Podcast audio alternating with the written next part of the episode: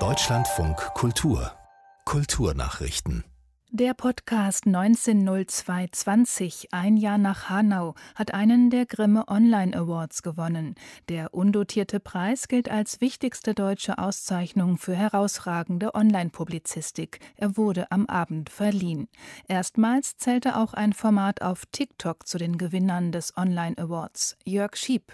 Niklas Kollotz erklärt auf TikTok Wissenschaft in verständlichen Häppchen unter einer Minute, wie auf dem populären Videoportal üblich, aber äußerst unterhaltsam. Über einen Grimme Online Award freuen durften sich auch die Macher von Decoder Specials, ein journalistisches Online-Format, das komplexe gesellschaftliche Themen ansprechend und in vorbildlicher Weise webtypisch präsentiert.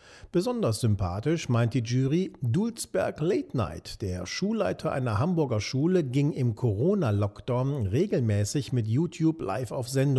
In einer Art Talksendung brachte er seine Schüler regelmäßig zusammen und förderte so das Zusammengehörigkeitsgefühl. Mit einem Festakt in Berlin ist am Abend die Überführung des Stasi-Unterlagenarchivs an das Bundesarchiv begleitet worden. Kulturstaatsministerin Grütters würdigte es als Vermächtnis der DDR-Bürgerrechtsbewegung, dass diese Zeugnisse der SED-Diktatur vor der Vernichtung bewahrt wurden.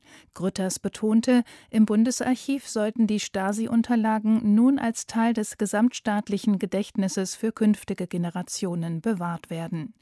Die bislang zuständige Behörde wird nach fast 30 Jahren aufgelöst. Statt des Beauftragten für die Stasi-Unterlagen gibt es nun eine Bundesbeauftragte für die Opfer der SED-Diktatur. Es ist die frühere DDR-Oppositionelle Zupke.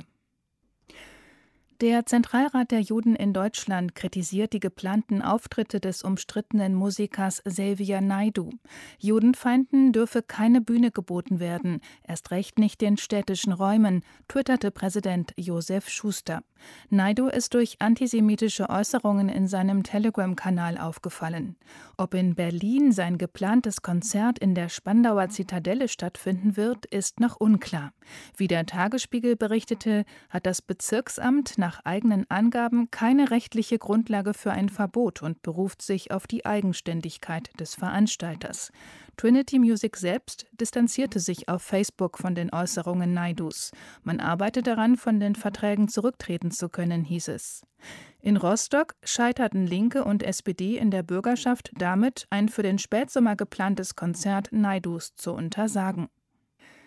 In Großbritannien ist eine Debatte über rassistisches Gedankengut im Werk der Kinderbuchautorin Enid Blyton entbrannt. Der Auslöser? Die Organisation English Heritage hat den Eintrag auf ihrer Webseite aktualisiert. Blytons Arbeit sei wegen ihres Rassismus, ihrer Fremdenfeindlichkeit und wegen ihres geringen literarischen Werts kritisiert worden, heißt es dort jetzt. Konservative Medien reagierten empört. Die 1968 verstorbene Blyton und unter anderem bekannt für die Reihe Fünf Freunde, sei Opfer der sogenannten Cancel Culture geworden, schrieb der Daily Express. English Heritage verweist unter anderem auf die Geschichte Little Black Doll aus dem Jahr 1966, in der das Gesicht einer dunkelhäutigen Puppe vom Regen reingewaschen wird.